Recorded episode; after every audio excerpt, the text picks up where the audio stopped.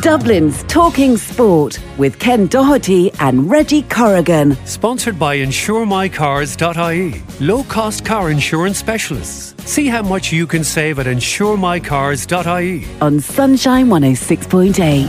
Sunshine 106.8. Sunshine 106.8.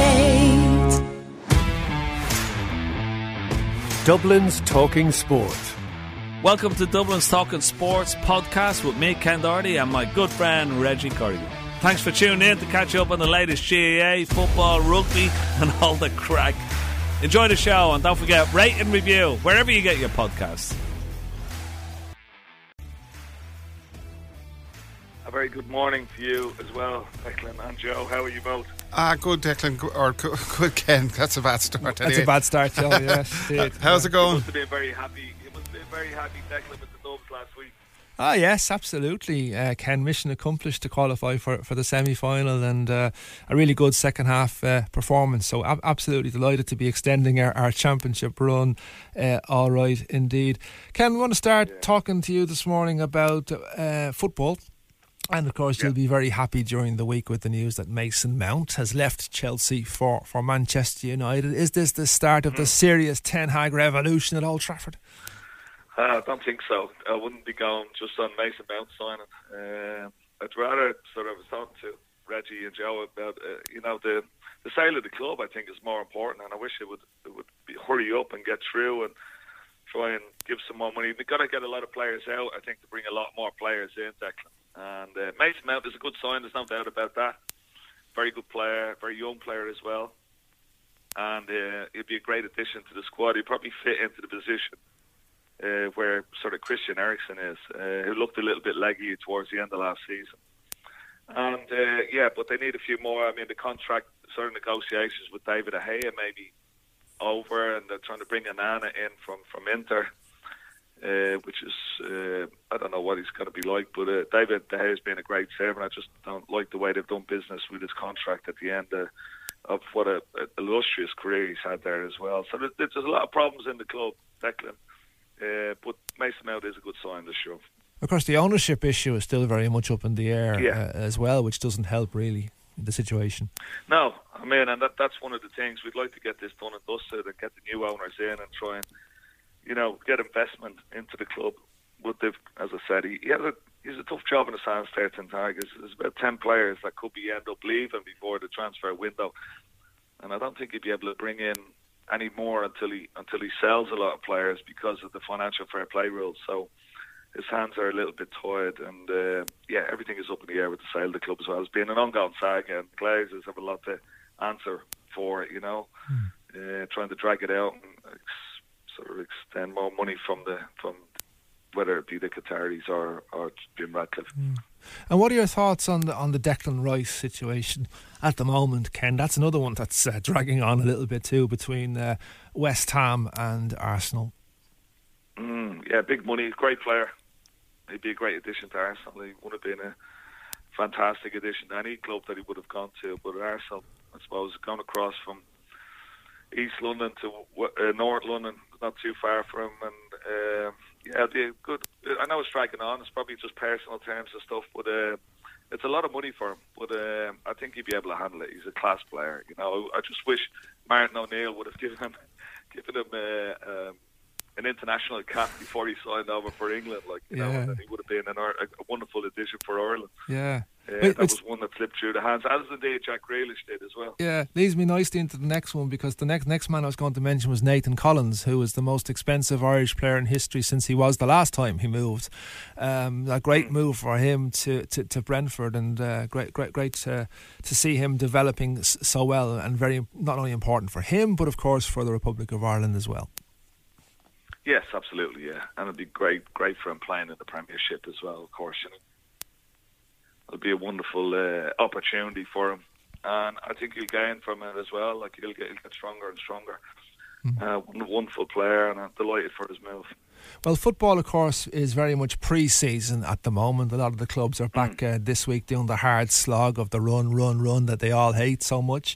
Uh, but very much in season, of course, Ken. I know is a sport close to your heart. That's tennis. At Wimbledon, SW19, uh, moving into the second week of the championships now down there, and. Uh, Tell me a little bit, if you can, about this guy Tsitsipas, this Greek chap who knocked out Andy Murray the other day. He seems to be a phenomenal athlete. I had the pleasure of seeing him in Madrid a few months ago in the Yeah. Madrid Open. He, he's a class act. Has he got the ability to go all the way in this? Yeah, I think he has. I mean, I've, I've seen him play in London uh, a couple of times. You know, at the uh, the, the last of the biggest tournament, um, uh, which was held in the O2. Wonderful player. You know, he's got a wonderful uh, single-handed backhand. Very talented player. And I think grass. He likes. He does like grass. There's no doubt about it. It was actually when I was talking to Reggie last week. He was one of my sort of outside tips. Uh, I've seen him play at Wimbledon as well on one of the outside courts. He's, he's very, very talented, you know. And uh, but it's got to be hard to beat Djokovic. Djokovic is like it's like a brick wall, you know. The ball just keeps coming back to you. It'd be interesting to hear what Owen Casey has to say. Indeed. But Yes. uh, amazing performance again by Djokovic beating Wawrinka there yesterday, and uh, yeah, he's got to be the man to stop. The other guy in, in the draw as well is Carlos Alcaraz. Yeah. Uh, he's world number two, and another bright young player as well, and he's climbed up the rankings very, very quickly.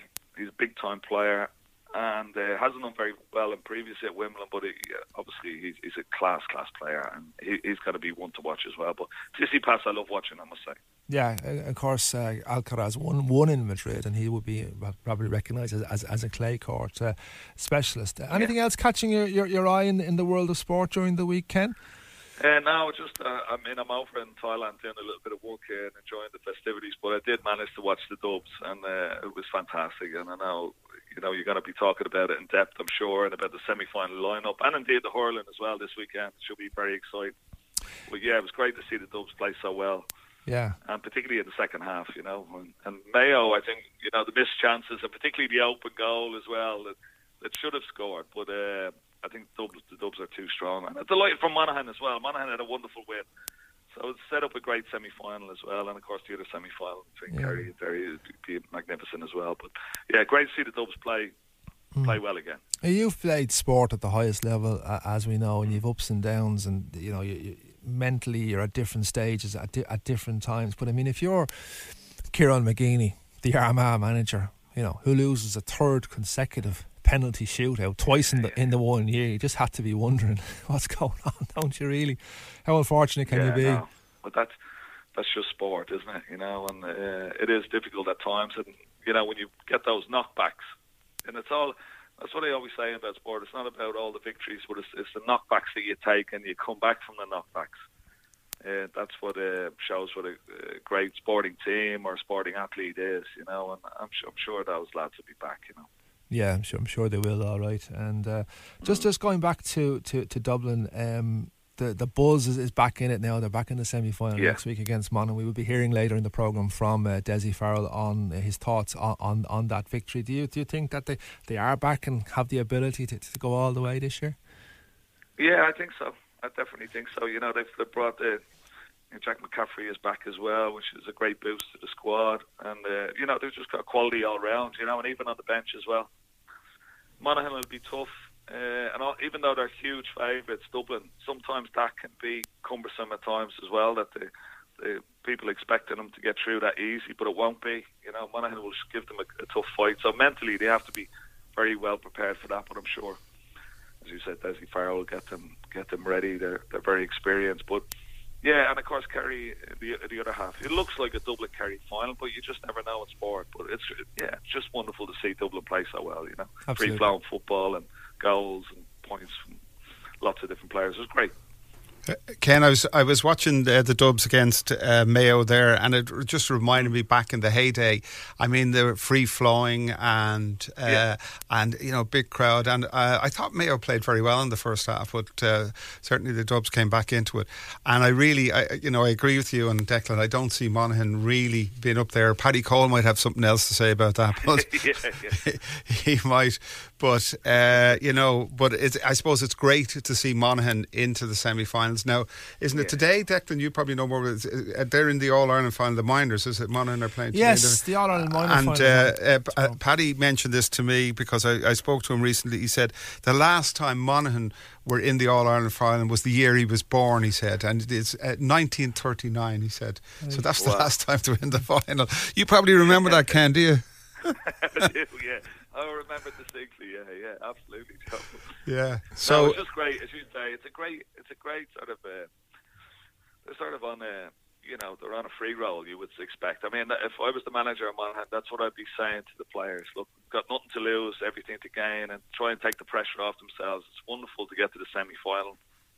Yeah. but Yeah, it's a probably, free- free you know, shot, It's, it's one of the hardest matches to actually lose. You know, because the final, okay, even if you do lose in the final, but just getting there, you're one one match away from the final. And uh, but I think they've done brilliantly well, and you just never know. The Dubs will have to be on the guard. They'll have to play as well as they played against Mayo because that Monaghan team are very, very talented. I just think on the on the minors, um, they're playing in Armagh tomorrow uh, afternoon. Now, what did I say today? Did I? I'm not sure, but uh, Sorry, I, the, I could point, be the point I was going to make was that uh, they are playing in the, the athletic grounds in Armagh. And of course, traditionally, the minors always played before the seniors on All Ireland final day in the good old days. That changed a couple of years ago. So the GAA wanted to take the pressure off under 17s playing on, on such a big stage. Ken, again, is that is that right? I mean, how do you square that up? Surely Yeah. you, you want to introduce these guys, they're competitive athletes, you want to introduce them to the pressures as early as, as, as they can to be able to cope with it when they come into senior level. Yeah, absolutely. Yeah, I think that's always a good idea. Get them in, throw them in at the deep end, toughen them up, you know, and uh, and they'll be better for it in the end as well. For so. yeah, Well, yeah. I, De- uh, Ken, I'm, Ken, I'm going to throw Declan in at the deep end now because I Something want to. new there, Joe. I want to ask him about what's his view because uh, we have the All Ireland hurling semi-finals almost in June, but we're just into July. Uh, we'll have the everything done and dusted by the end of July. Is this ever going to? Is this is this the way it is going to be going forward? And what's your view on it? Yes, it seems that it is going to be the way forward. All right, the split season inter county first, followed followed by the club. Uh, uh, generally speaking, I'm in favour of it. I think it's it's it's a good idea uh, to have, from a club perspective, have all your players training all the time with your with your team in preparation for, for games and have your strongest team. Because the way it would have worked before, Joe, is you would have uh, played a couple of rounds of your club championship in April. And then it would have gone into complete hibernation until September or October, or whenever Dublin footballers were finished. You know, so there's quite a long gap there for club players with no serious competitive action. You know, Okay. so I'm in favour of the split season. I think they need to have a look at the structure of it again in terms of stretching it out a little bit more to be a little bit more um, favourable or not favourable, but be more um, equal, if you like, across the board in terms of the the gap between matches and things like that. But definitely. It is here, and and it is it is here to Um, stay. But as a kid, I always remember my dad. We go, you go to Croke Park. It's the first week in September. It's the third week in Yeah. September, and Yeah. that was that's kind of inbred. There's the semi-finals in August. You know what I mean? yeah. And it's all kind of alien at the moment. It does. It does take a lot of adjusting to. All right, absolutely. This is the second year of it, you know. And as you say, it'll be all over on the on the thirtieth of July, and the women's finals on the thirteenth of August. And then you, you know you've got so much. The Premier League is back, and GAA has no serious focus. Then a- after that, it loses the, the, Mm. the ground, you know. But And Joe, you- Joe, Joe's probably going to Croke Park those days on a horse and cart. his, fa- his, probably his father lifted him over the Things have turnstiles. lot since those days, Joe. We used to- we used to get- move forward, so I think it's a good idea myself. Yeah, we used to get the tram from Howth, and then that's that's where we did it, and uh, that's right. But listen, uh, Ken, did you um, the, the the the girls in green are off uh, now to Australia, yeah. And um, I, I think they got a bit of a reality check on Thursday at the friendly, you know, which mightn't be a bad thing because it kind of lowers expectations. But w- w- what are your thoughts? Uh, because they've a very hard group, and uh, and of course there's a little bit of controversy around Vera Pauw as well. Vera Powell, yeah, yeah, yeah. Uh, yeah, I think she's handled it pretty well. You know, she seems like a really good manager, and she's tough and strong, and and she's got a great bunch of girls there as well going. It'd be great excitement for the country, you know, to support them. Uh, I think they've got some very talented players there, and uh, yeah, it's gonna be it's gonna be brilliant for watching it. And they are in a tough group, but uh, it was great for them to qualify. And uh, fingers crossed that they're going to do really well. I'm really uh, looking forward to watching it. To be honest, you know. Ken, what about all this controversy surrounding uh, Vera Pauw? More so, the timing of it being reignited um, the week of the, their travel to uh, Australia for the World Cup. We saw, I don't know what you would have seen, a, a very frustrated Katie McCabe with a press conference the other day. Said, "Thanks for talking about the World Cup, guys," kind kind of thing. Um, the timing of, Yeah. of, of all this at this moment. What, what are your thoughts on that? Yeah, it's not, it's not fair, is it? It's not fair on Fair Power, she refutes any of those allegations that, that happen in America uh, with her players, like calling them overweight and, and uh, you know, just sort of discriminating against some of her players. But she's totally refuted. She got her own solicitor. We've been reading about it, you know, and trying to defend herself. But yeah, it's the timing of it, and for the girls, the Irish girls as well. It's not great for them, you know. But uh, that's sometimes what happens. You know, these these are always brought up at the worst possible times, and sometimes the journalists are very very clever in doing that. You know, but it's not fair on the team. It's not certainly not fair on on the Irish girls as well, trying to prepare them for the worst World Cup. Owen Casey, former tennis professional, joins us on the line to speak about the events at SW19 this week and indeed what may be coming up next week as well in the final week of the championships. So, very good morning, Owen. Thank you very much indeed for taking our call this morning. Morning, Declan. How are you? Ah, very well. I'm, I'm, I'm like a child in a sweet shop at this time of the year, uh, Owen, because I absolutely love tennis, Wimbledon, and I have uh, really enjoyed the week that we've had uh, so far. And I was talking to Ken there a little bit earlier on about Tsitsipas, the Greek magician, as I like to call him, and his, Yeah. vic- his victory over and- Andy Murray. Um, I asked him, did he think he could go all the way? Do you think he can go all the way in this tournament? Um, I don't know. Uh, the top half is very, very heavy. Um, you know, Medvedev is still there. Uh, Tommy Paul, a guy called Lehecka from Czech Republic, he made quarters of uh, Australian Open. Chris Eubanks, he played uh, Norrie yesterday, big American lad. Um, and then obviously you've got Alcaraz as well at the top. So it is a very, uh, sorry, Alcaraz, Zverev, Berrettini, Tiafoe, Dimitrov, Rune. Like the top half is stacked. The bottom half is not that stacked at all. Um, so I think, you know, five sets with um, Dominic Thiem, five sets with Murray, it will take its toll. So I don't know if he'll go all the way. Right.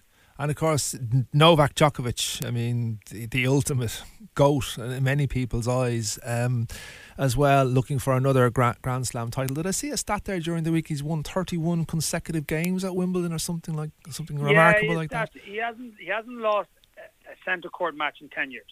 Wow. So every time he's on on centre court, he wins. I think it's kind of becoming his home. Um, and yeah, look, I mean, he's he's untouchable on the surface. Uh, he's his return's very good. His movement is extreme. Uh, and again, watching him against Wawrinka last night, Stan, very good server. Now probably has dropped the level a little bit, I think, because he's had two knee surgeries, but still has like Stan's serve is huge. But Novak makes it look like he's playing a junior, even though he's not. Um, and I guess when you're down the other end, you know if you don't put a first serve in, you're going to have to work very hard for this point. And I think that's what Novak does. You know, he he keeps asking. You know, he keeps making you ask a question. You know, can you keep doing this over and over again? And that's what he does. He does it just so well. Yeah, so it'll be no surprise if he was lifting the famous trophy next uh, next Sunday afternoon on centre court. No, I think so. I think um, you know. You, look- I mean, would Alcaraz beat him on grass? Like this is Alcaraz's third tournament. He played. Didn't play Queens last year. Played Wimbledon, maybe lost first or second round. Played Queens this year, so this is the second time playing on grass. Won it. So I mean, he's getting used to it. But I don't know. I mean, it's hard. Like Novak's what he's been in 32 Grand Slam finals. So you know he's he it's you know it's all very it's all very fine getting to a final. He's still got to win it, and he's used to winning it. So um, I, I don't think you'd be getting too many good odds from bookies Oh. um, him to lose it. Put it that way. Well, whatever about Djokovic off the court, which is another issue altogether, not, not here to talk about that. I think on the court, you just have to, you know, admire the, the, the greatness uh, of, of the man. It'd be interesting to see if he can indeed go all the way. One man who won't be going all the way because his tournament ended prematurely was uh, Andy Murray, the bionic man of British tennis, if you like. Um, he had that epic game with uh, Tsitsipas, all right, but uh, just unfortunately came out on the on the wrong side of it. But British tennis seems to be in a pretty good state at the moment, judging by the quality of the other players coming through on. Uh, yeah, I think Andy was unlucky that the match. I, you know, you look at these matches.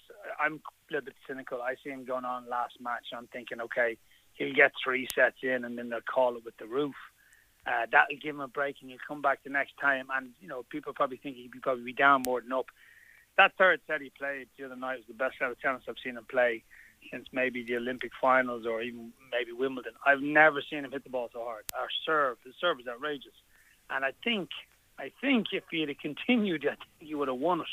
Coming back the next day is different. So, um, you know, it's a bit unfortunate for him. It reminded me of Henman when he's playing against Ivan and beating him, and then obviously he had to come in for the rain, and they played the next day, and then Goran just destroyed him. Um, but with regards to British tennis, I, I think like Norrie's struggling this year, um, and that's because I think everyone's figuring him out. Norrie is pretty defensive as a player, and a lot of these players are very aggressive.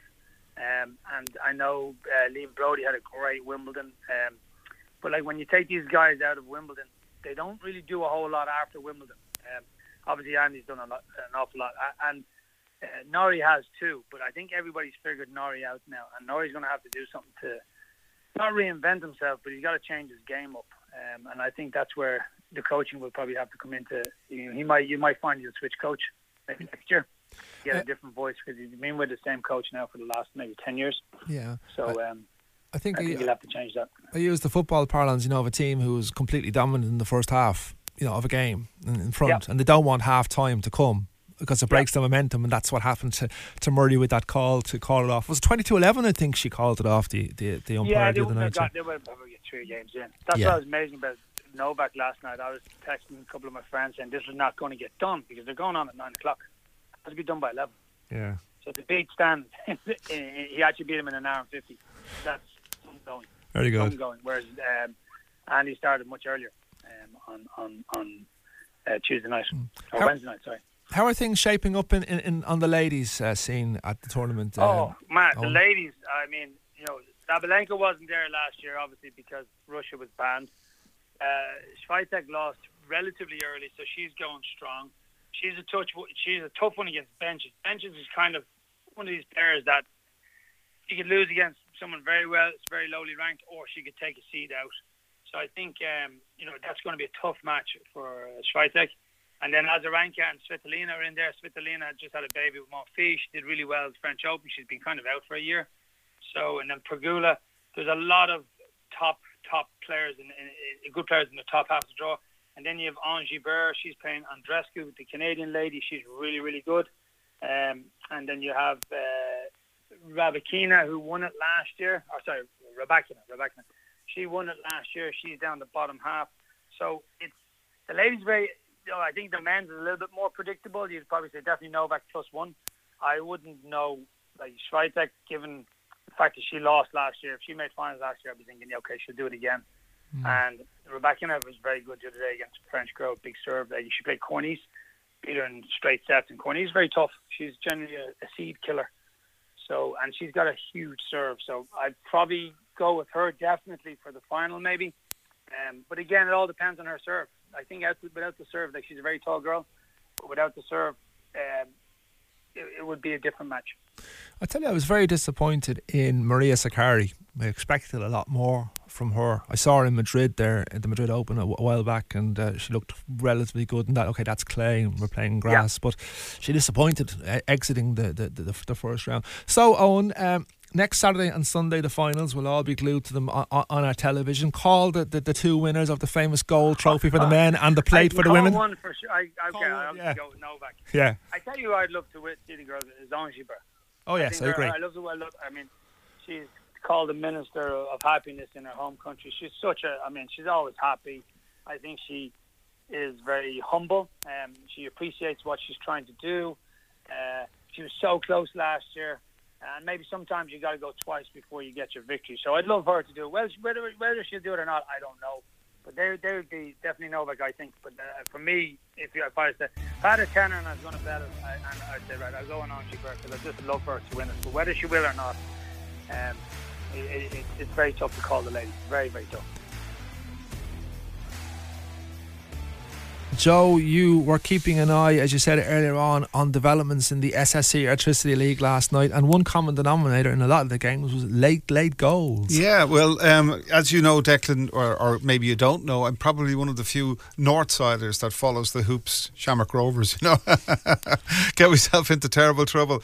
Uh, but uh, anyway, um, I, I, I suppose uh, we should start at the, uh, the, the the the big. Well, for me, I thought was a great match, the Bohs Dundalk match, because it looked like for a long time Bohs were in in, in, trouble there. So. Uh, how did that go? Yeah, they were trailing 2 1 at home to Dundalk, and they got an equaliser after 83 minutes, a game on, and then the, the players, it seemed, on the pitch at Dalymount fed in on, on the tremendous energy that was being created by the fantastic support that they have in the Jodi stand and the Des Kelly at Dalymount as well. And uh, Jonathan uh, Afolabi who had scored a couple of weeks ago, got a, got a fine goal to win the game and literally lift the roof off the place, I believe, there last night. So that was a very important win uh, for Bohemians. The recent form had, had, hadn't been great. Performances were okay, but they weren't getting the results. But last night they got the performance and ultimately the result, which is the most important thing. Now, the thing about them, Joe, is the teams above them are all in European action over the next uh, couple of weeks, but Bohs actually have two games in hand. So I know you, can say points on the board is the thing, which of course it is, but uh, if they could get the six points from the two games, it makes it very, very interesting at the top. It certainly does. Um, another late, late winner. Uh, we saw Derry at home to Sligo. Uh, they, they seem to be, you know, doing okay. And then, uh, well, you can tell us what happened. Yeah, they had a little bit of a distraction, I think, perhaps during the week with the uh, possibility of Ruaidhrí Higgins, their manager, going to Barnsley in England. Uh, that didn't materialise, so they, they played Sligo last night. Uh, missed a penalty, uh, and they actually won the game with, with a second penalty, five minutes into stoppage time. Yeah, so if you're wow. Sligo and you travel all the way to Derry, you're hanging on for a point um, to bring back down the road with you. Then the referee awards a second penalty and they score. It's just heartbreaking from a Sligo point of view, but very, very important from Derry's point of view to be able to keep on Shamrock Rovers' coattails because they're still, what, four points behind them at the moment. Yeah, and on the subject of Rovers, uh, no score last night, and uh, I wonder were they uh, were they keeping an eye on the I suppose the uh, Champions League on Wednesday? I think we have Alan Cawley on the line. Good morning, Alan. Morning, Joe. Morning, Declan. Morning, jo- uh, Al, how you doing? Good, thanks. So uh, we were talking about the, the, the, the late late show from Bohemians and from Derry. Um, tell us um, about Rovers against Drogheda. Do you think Rovers ha- ha- have an eye on the Champions League match? Maybe we should stay away from the late late show for the time being, Joe. Oh, sorry, yeah. You're wearing your flip, aren't But um, yeah, I was in Dalymount last night, Joe, and um, it was a brilliant match. Bohemians actually started really well. The first 15, 20 minutes took a deserved lead.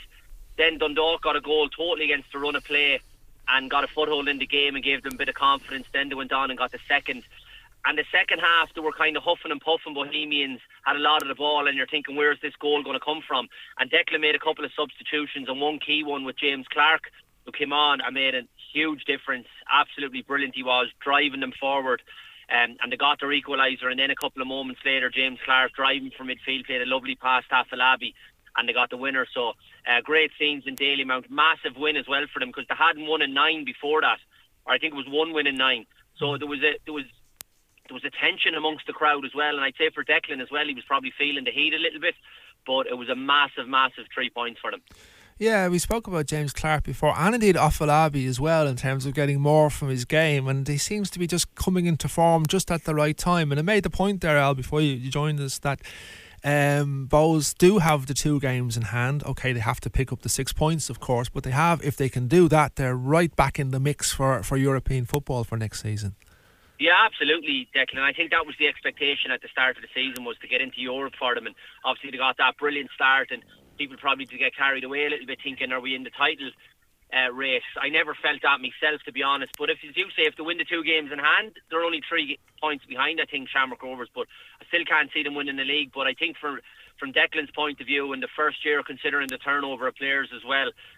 I think if they were to get into the European positions, that would be a good return for Bohemians and build from there. And from a Shamrock Rovers perspective, Al, with the poor start that they had to the league campaign, to be now still four points clear at this particular stage um, says a lot about the overall league in general, doesn't it? The, the, the manner Yeah, I would think so, Declan, because they've slipped up numerous times now. Again, last night, and that's the the third time to play Drogheda. And I've mentioned numerous times about Drogheda's limited resources, and we all know what the budget is there. And Shamrock Rovers haven't beaten them once yet. They've taken five points off them, Drogheda out of nine. So that kind of tells you where they're at as well. And despite the fact that they're in the league, they're four points clear. I think it's a reflection more on the other teams that haven't been able to capitalise. And I know Pats were on a brilliant run and trying to close them down, but then again they slip up last night in the 94th minute with a equaliser from Cork City. So even though Shamrock Rovers haven't hit the heights that we expect them to hit and that we know they're capable of hitting, they're still fairly comfortable at the top of the table. That was our second visit to County Louth in the space of a week. They were up there against Dundalk last week, and they have to go back up there, I think, next week, don't they, for the Cup game after their Champions League game on, on, on Tuesday night. Speaking of St. Pat's, I was at Rat Richmond Park last night, and great atmosphere, and they were very, very happy until the 93rd minute when Ruairí Keating uh, popped up with that late, late um, equaliser for Cork City, which was uh, invaluable to them as well, of course, uh, trying to keep pace with, with Drogheda in the race to avoid the promotion relegation playoff. Yeah, it's a huge point for Cork because it's fairly tight down there with Drogheda and Sligo Rovers have been dragged into it and they got beaten again last night. And Drogheda we expect to be down there, but Cork as well probably expected a little bit better and obviously they lost Colin earlier in the season. Liam's come in and done quite well. But that was a huge point. And Ruairí Keating has showed up really well for them, Declan, this season. I think he has five or six league goals and he's done really well. But it was a big hammer blow at the Pats because I think in the previous eight they had won six and drawn one and lost one. And they were really putting the pressure on Shamrock Rovers. And for us and for the good of the league, we wanted to see them maybe get the three points and put more pressure on them because that's what we want is a title race. But that was a hammer blow to concede in the 94th minute. And of course, Pats have Europe on their mind next week as well against a team from Luxembourg. We wish Jon Daly uh, and his team, and indeed all the other League of Ireland sides in Europe next week, all the best as well. One side who won't be playing in Europe uh, next week is Shelbourne, of course. Uh, they were at UCD Bowl last night. Pretty routine 4 0 victory at, at, the end of the day against the students, Al. Yeah, routine, and UCD are the whipping boys for everybody. Um, think the, the, most disappointing thing for, for me was that the Sligo Rovers a couple of weeks back, and when you think they've lost to everybody else, but the Sligo Rovers, that was disappointing. But good win for Shelbourne, 4 0, expected as well. They don't score a lot of goals, so to get four on the board is good for them, and, and they can look upwards in the table rather than behind them. Yeah, sometimes those games can be very, very tricky if you're not clued in 100%, you know, and the attitude is not right, you can get undone, but to go out there and get that type of result is, is important. Yeah, absolutely, because UCD, as we've seen over the years, Declan, they're a match for most teams. I think this year, though, to be fair, because normally what happens, they always have two or three really good players, and then they get taken away from them. I'm not sure to have those two or three this this year. It's probably one of the weaker UCD teams, um, and that's why obviously they're not even a match for teams this season. Unfortunately for them, it was a huge achievement just to stay up, and Andy Myler did brilliant to do that. But I think they're finding it a lot more difficult this year. Uh, finally, uh, Alan, the ladies are off to Australia and uh, they had a bit of a reality check on Thursday in the friendly against France. Uh, how do you think they'll do? Yeah, it's a good question, Joe. Hopefully, they, they do really well and give a good account of themselves. That's what I'd be expecting. I suppose the hope is that they get out of the group, with the face stiff opposition. And as you say, that was a bit of a reality check to, to something like what they're going to meet over in the World Cup. And France were absolutely fantastic. I thought the first half Ireland did quite well in containing France. The odd, the odd threat and breakaway, but I felt the second half they were they really struggled to get out of their own half, and France penned them in for large periods. What they'll be disappointed with more, I think, was the concession of the goals because they were they were sloppy enough, the soft goals that they conceded, even though France had loads of the ball. But I hope to give a good account of themselves, Joe. I'm really looking forward to it. I think it's going to be fantastic uh, two or three weeks when, when the tournament kicks off, obviously Thursday week. And I think I want everyone to get behind them in the country, and I think everybody will because uh, it's a historical moment to have the ladies team obviously competing in their first World Cup. It's going to be absolutely amazing, and for all the young kids tuning in, and especially young girls as well, just giving them, I suppose, a glimpse of what hopefully they can achieve in years to come, and hopefully becomes the norm rather than the exception. And they've also got a new song, I believe. A fella called Owen Thomas and the Dublin City Ramblers. Come on, you girls in green is being released. Yeah. So that should be a bit of a boost for them as well. I haven't heard the song yet, Joe. I was thinking of releasing one myself, but I leave it to the Rambler lads. Well, I, I could tell you we'll be playing it. Uh, I'll be in for Paddy Cole on the Paddy Cole show, and Paddy will be making a bit of an appearance tomorrow as well. So we'll be playing it on that show, uh, um, Alan, that's for sure. Brilliant. Uh, just I one. know it's great. It's going to be a great couple of weeks, Joe, when it when it kicks off, and it's like I suppose the women's Italia 90 moment, and hopefully, as I say, the whole country gets behind them. Even I know out here, the local club in Portmarnock, they're setting up a, a watch and view kind of thing, you know, for all the kids to go up to the leisure centre and watch the match together and all. And there's a lots of that stuff going on around the country, and I think that's brilliant. Great stuff. Thank you very much indeed to Alan Cawley there. Just want to mention one man this morning from me. Tommy Trainer, the former League of Ireland referee, rang me this morning from St John's Ward, the Mater Hospital. He's on kidney dialysis there. The best wishes to you, Tommy, and your fellow patients. Uh, Com- thanks, thanks for that, Alan. Cheers. Thanks, lad. Cheers. Competition winners Declan Costello in Skerries and Lawrence King in Ashbourne. Both of you are on your way to the Galway races. That's all I think we've got time for this morning on Dublin's Talking Sport here on Sunshine 106.8 with thanks to InsureMyVan.ie. Very big thanks to our producer Jane McNamara. I'd also like to thank all our guests who joined us on the show today. We'll be back at the same time next Saturday morning at 8.30 so stay safe and enjoy a great sporting week. Joe. Just before we go, I'm going to ask, put you on the spot Again? Uh, yes, I'm going to put you on the spot again in the semi-final today. Who do you see winning it? A semi-final of what? Uh, the hurling, the hurling, the hurling. Uh, go, uh, Limerick. Going to turn our attention now to GAA and uh, uh, two special guests in studio this morning. Well, one special guest and one guest, Sean Lane, is with us as, as he is every week, giving his opinions. Interesting to uh, get that um, but betting slip for what he says later on in the two hurling matches, Joe. Yeah, he's always good for a, for a bet. Sean Lane is with us, and also delighted to be joined by Kieran Heatherton, the legend known as Hedjo, uh, who was a selector on the Dublin team that won the Leinster Hurling Championship title back in 2013. Ten years ago, yesterday, I believe it was. Kieran is here to share his thoughts and memories of that great occasion. And we'll also be joined too, I believe, hopefully, by David Dotsy O'Callaghan, a man who scored four points in that defeat of Galway that particular afternoon. We're going to start though with uh, last Sunday and uh, Dublin powering past Mayo to qualify for the semi final of the Senior Football Championship with a tremendous second half display in Croke Park. They now will return to headquarters next Saturday evening at half past five to face Monaghan in the penultimate round of the Championship. So, what did Dublin boss Dessie Farrell make of it when he spoke to the media afterwards? Here's what he said.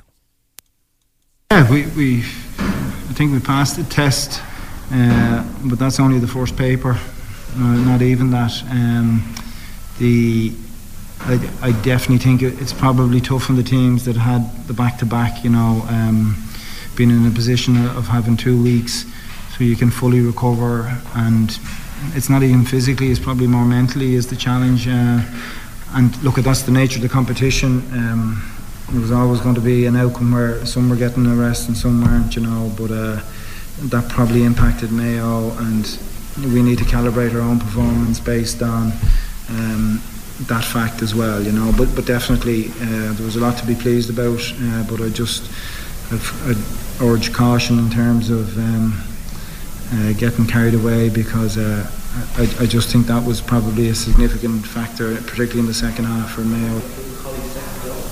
Yeah, it, I think we just knew we hadn't really performed that well. We were happy to be a point up at half time. Um, not having gone great, I knew there was there was much more in us, and uh, it was just a case of you know trying to liberate ourselves a little bit and throw off the shackles and and play front foot football. And the lads are good at that, and they get into their flow when, when it happens. And that first period of the second half uh, was very productive for us, and uh, we were very happy. No, it's it's definitely psychologically um, because we, we'd been saying it internally. I've been saying it to you that we haven't been properly tested, and that's in no way disrespectful to, to anybody else that we've played this year. But it just it hadn't been pure knockout. You know, the league final was a there was a bit of silverware at stake, but both teams were promoted, and it still didn't have that real sort of competitive edge, that championship edge. But but for, for, from this game on, quarterfinals on, that was it. It was full bore, and uh, and it was always going to be.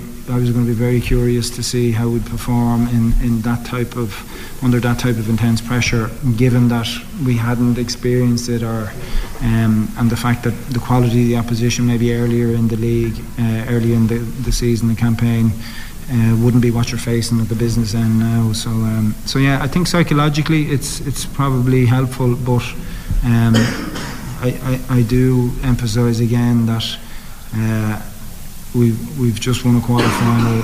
We're into a semi final. I, I think Mayo probably just weren't at themselves today, and um, it's the jury is still out, shall we say? You know.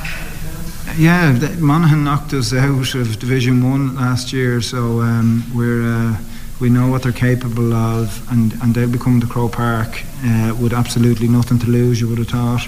Um, I was impressed with them yesterday. I have to say how they, they great resilience and, and dug in and um, ground out that victory. Um, when at different stages you, you, you thought Armagh would have kicked on, but they weren't allowed. And Dessie there. Thank you very much indeed for that.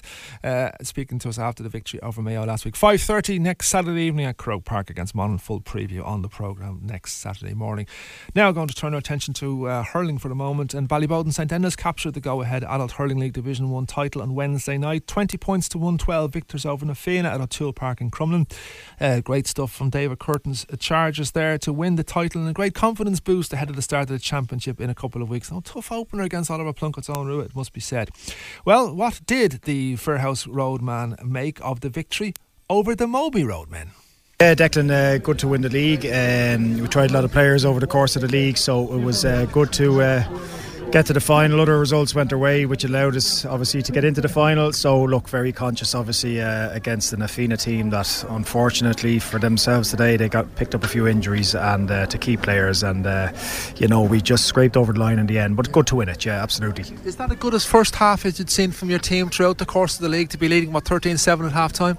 Yeah, they, they, they played well, Declan, but there was a huge win there uh, going down into the um, towards the estate there. So uh, that you know we got a couple of scores from distance, and same with Na Fianna in the second half. So the wind, it was a very even half. The wind, just a couple of long range scores, kind of put us a couple ahead at, at half time. So the wind was a big factor, definitely. But pleasing from a defensive point of view, the way generally you were able to repel them in the second half. Yeah, for sure. And uh, look, uh, obviously we gave away the penalty there at the end, but um, no, from a defensive point of view, they, they did well, and uh, you know that, that was a that was a pleasing aspect for sure. And not only silverware at stake tonight, David, which you will bring back to the Firhouse Road, but also a major championship boost ahead of that start of the championship in a fortnight's time. Yeah, look, I mean it's chalk and cheese, Declan, the championship uh, and the league. There always was, and.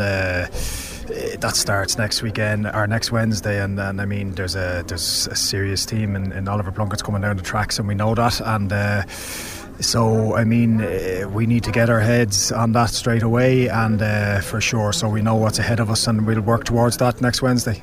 Yes, plenty of good quality club hurling to look forward to over the next couple of months. Well done to David Curtin and Ballyboden there. Uh, just the Dublin Masters, by the way, we have to mention these guys. They took on Louth in Croke Park, or Croke Park, Parnell Park. It was last Wednesday evening, two twenty six to one four. They ran out winners. And finally, on the news front, Dublin ladies footballers travel to Ballybofey next Sunday for their quarter final in the TG4 All Ireland Championship. We knew they were going to have to go away to Donegal. The only question was where. Ballybofey is the answer. Two o'clock next Sunday afternoon. Again, a preview of that in the programme next week. Now, 10 years ago, yesterday, I was sitting in the Crow's Nest in Croke Park enjoying one of my finest days as a sports broadcaster. Even yes, the six in a row of football, I would put it on a par with that.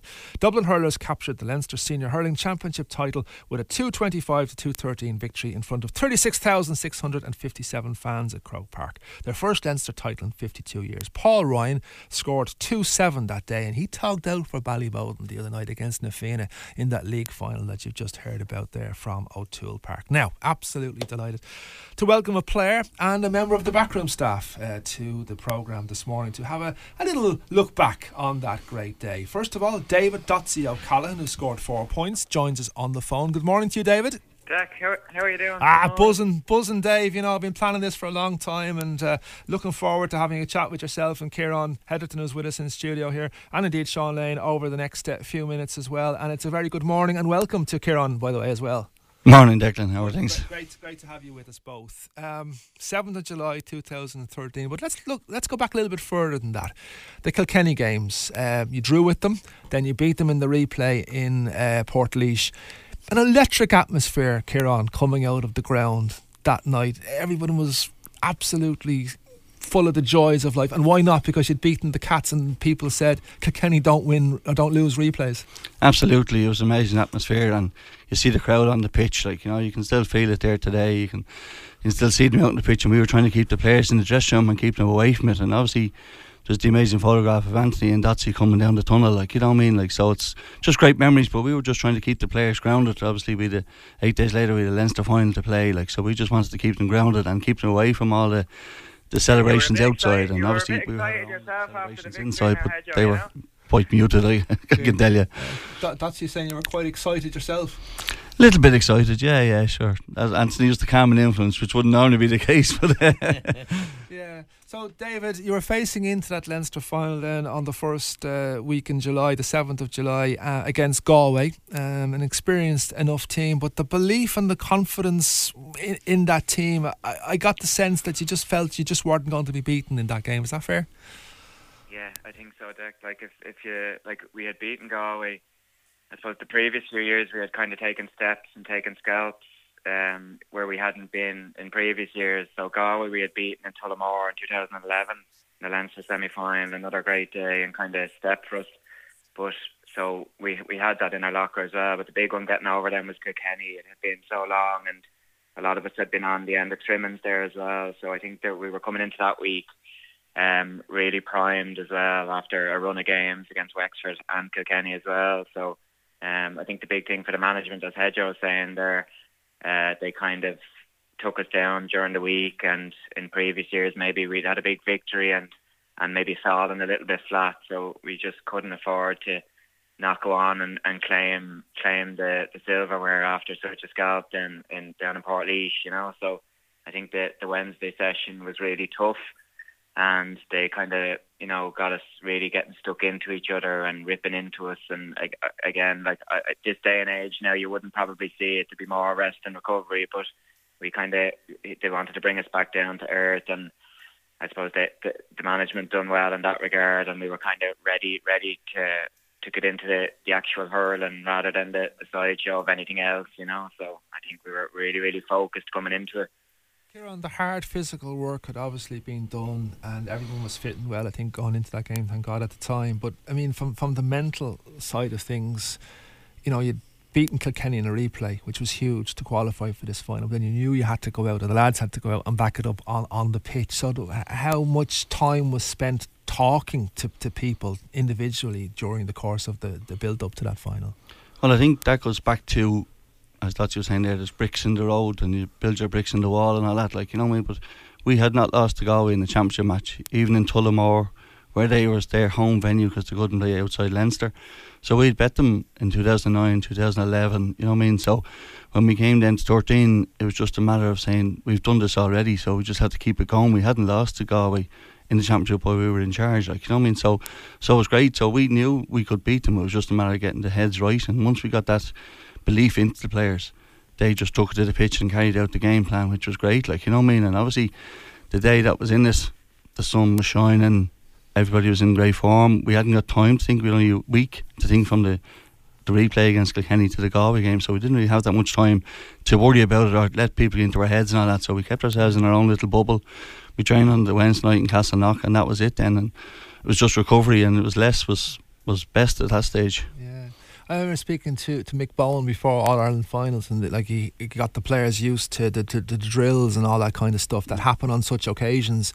Okay, this wasn't an All Ireland final, but it was still a pretty massive mm. occasion for this group. I mentioned Paul Ryan there, and great to see him hurling for Boden the other night, mm. still against Na Fianna at the top level in, in the county. But two goals and seven that night for him, and uh, four points for our friend on the phone here as well.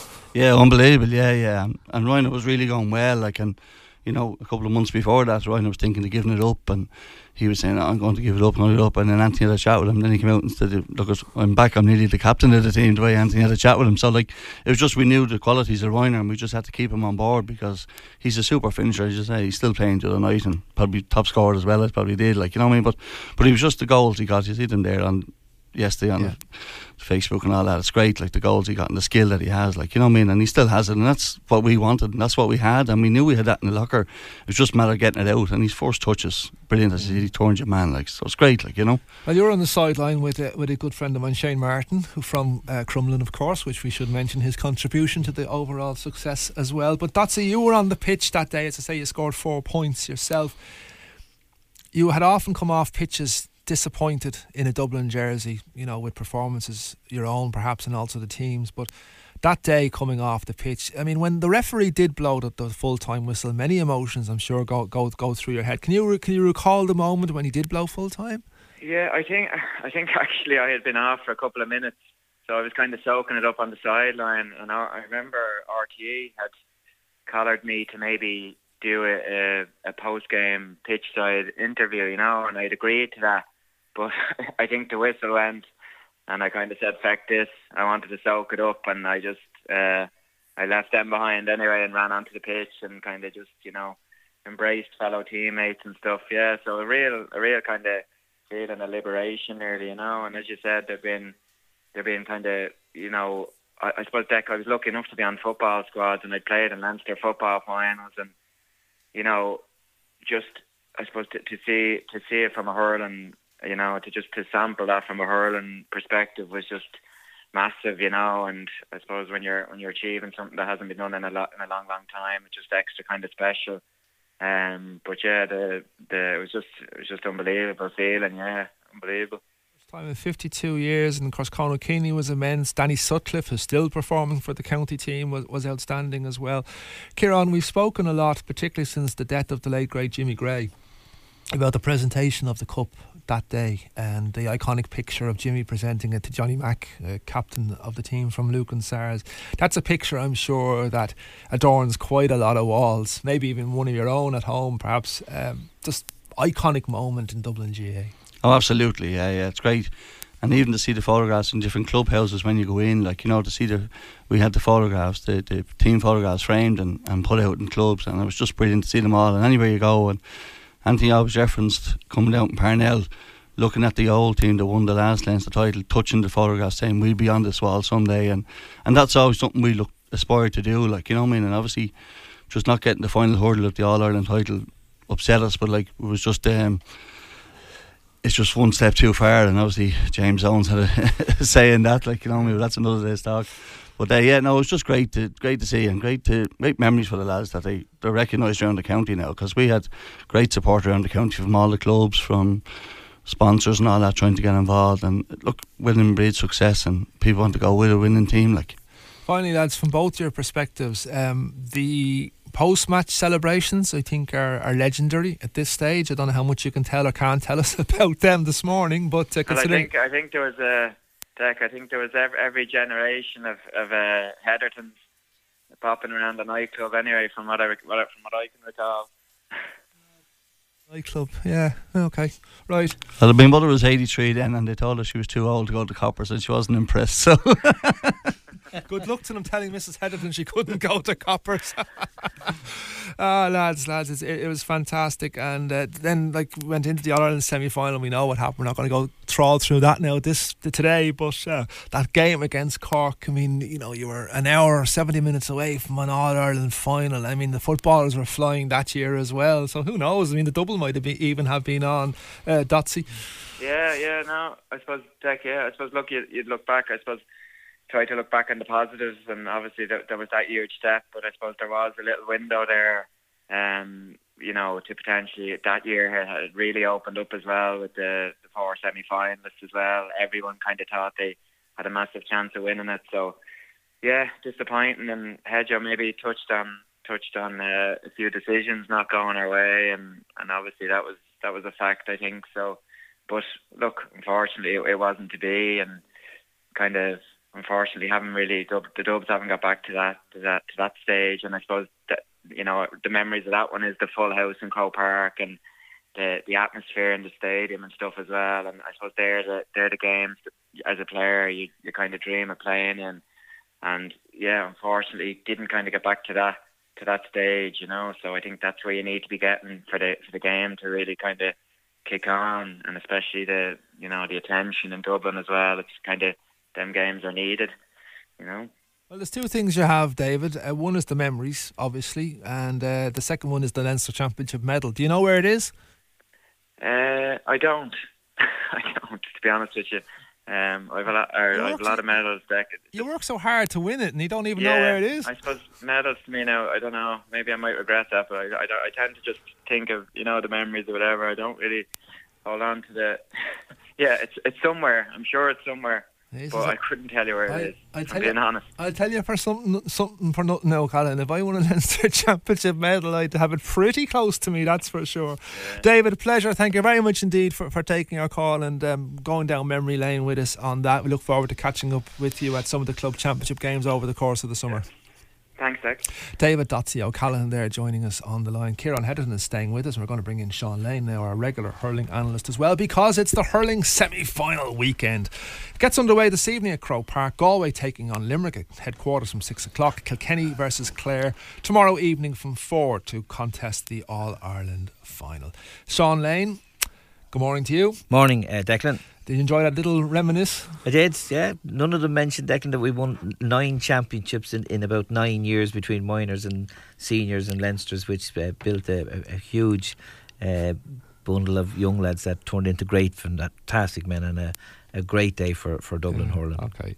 Unfortunately, Dublin hurling is not in the All Ireland semi final uh, this evening. Um, that's because, of course, we lost to Clare last time out. But Limerick and Galway this evening. Sean, Limerick are like the old racehorse that keeps going back for that one last drink, aren't they? Um, and they're playing a Galway team revitalised after their victory over Tipperary in, in, in the quarter final. Promises to be a cracker. But the burning question is will the champion still be standing this evening? Uh, that's the six mark, six mark question, Declan. Um, you'd, you'd have look. Everything comes to an end. I'm not suggesting for one second that Limerick are going to come to an end, but it has a couple of hallmarks. I, I mean, they're going to be without Declan Hannon. Cian Lynch isn't playing uh, anywhere near where they used. They're missing Sean Finn. They're playing against a team that gave them a really good run last year. They've five Munster Championship run in a row. They've three All Irelands run in a row. Do you know the motivational look, fine, they might get it going, but I, I haven't seen them at 100% this year. Now, that's a good thing in the sense that they beat most teams uh, other than Clare o- on the way. But, you know, perhaps there just might be a day where Galway gave them a very good run last year. If Galway are a little bit better, and as I say, Limerick are missing a couple of players. Um, you know, we could be in for an upset here, and I would acknowledge it's an upset on form. I think Limerick should still get over the line, but I'm actually going to side with Galway today on this one. There you go. Write that down, Joe. Jo- Sean says Galway. Kieran Heatherton, um, still with us. Uh, Galway Limerick. Let's look at it from the Galway perspective, Kieran. They responded very well to the le- shock of the Leinster final defeat, or the manner of it at least, against Kilkenny with the victory o- over Tipperary. How impressed have you been with Shefflin Mark II in Galway this year? Yeah, it was just um, just come back to that Leinster final the last 30 seconds, like the panic that set in in the corner back position, like, you know what I mean? Like, so there's three of them mishandled the ball and then P- Pádraig Mannion kicks the ball away, you know, and straight to a Kilkenny and he puts in the back of the net. So they couldn't see that coming. So, in fairness, they should have been Leinster champions and all the way straight through. So they just didn't get over the line that day. And then obviously he came out against Tip then and had a good game against Tip. And Tip had had a facile win against Carlow and, or against, sorry, Offaly, like, you know what I mean? So, it was just it was hard to see Tip being at their best against Galway. So like Galway got over Tip, and now they're into Limerick. Like you know what I mean? But they showed a bit of fight that day in, against Tip. They were fighting for the ball. They were putting their bodies on the line, which we haven't seen from Galway teams in a couple of years. So you can see the Henry influence there. But like. It's it's another step up playing against Limerick, you know what I mean? And that dog eat dog with Limerick, every one of them on the line. Like you see Gearóid Hegarty named number seven can you see him starting there? I can't, you know what I mean? But who goes back there? Because everybody else is a forward bar, somebody from the line comes in. So, so it's hard to see how they're going to beat Limerick, you know what I mean? Because they're such big players and strong players. But like, there is a chance, always a chance. Like, you know what I mean? You've got Conor Whelan on the pitch, you've always a chance, you know? And it's, I just think the midfield battle from 45 to 12, if they can stick with them and fight, it out there, they certainly have a chance. Okay, well, the second semi final takes place uh, tomorrow afternoon. It's Clare and the Cats of Kilkenny. I saw a quote attributed to David Herity saying that the, the master had gone and there's much happier camp in Kilkenny. Question is, though, Sean, have they enough to qualify for the uh, All Ireland final again tomorrow evening? Yeah, that's a very hard one to call as well, Declan. I mean, Clare have been playing well and, and had a very, very good Munster Championship. But I, I said it earlier uh, a couple of weeks back, Declan, you know, Kilkenny and Galway to me uh, seem to be playing a different system than what's in Munster.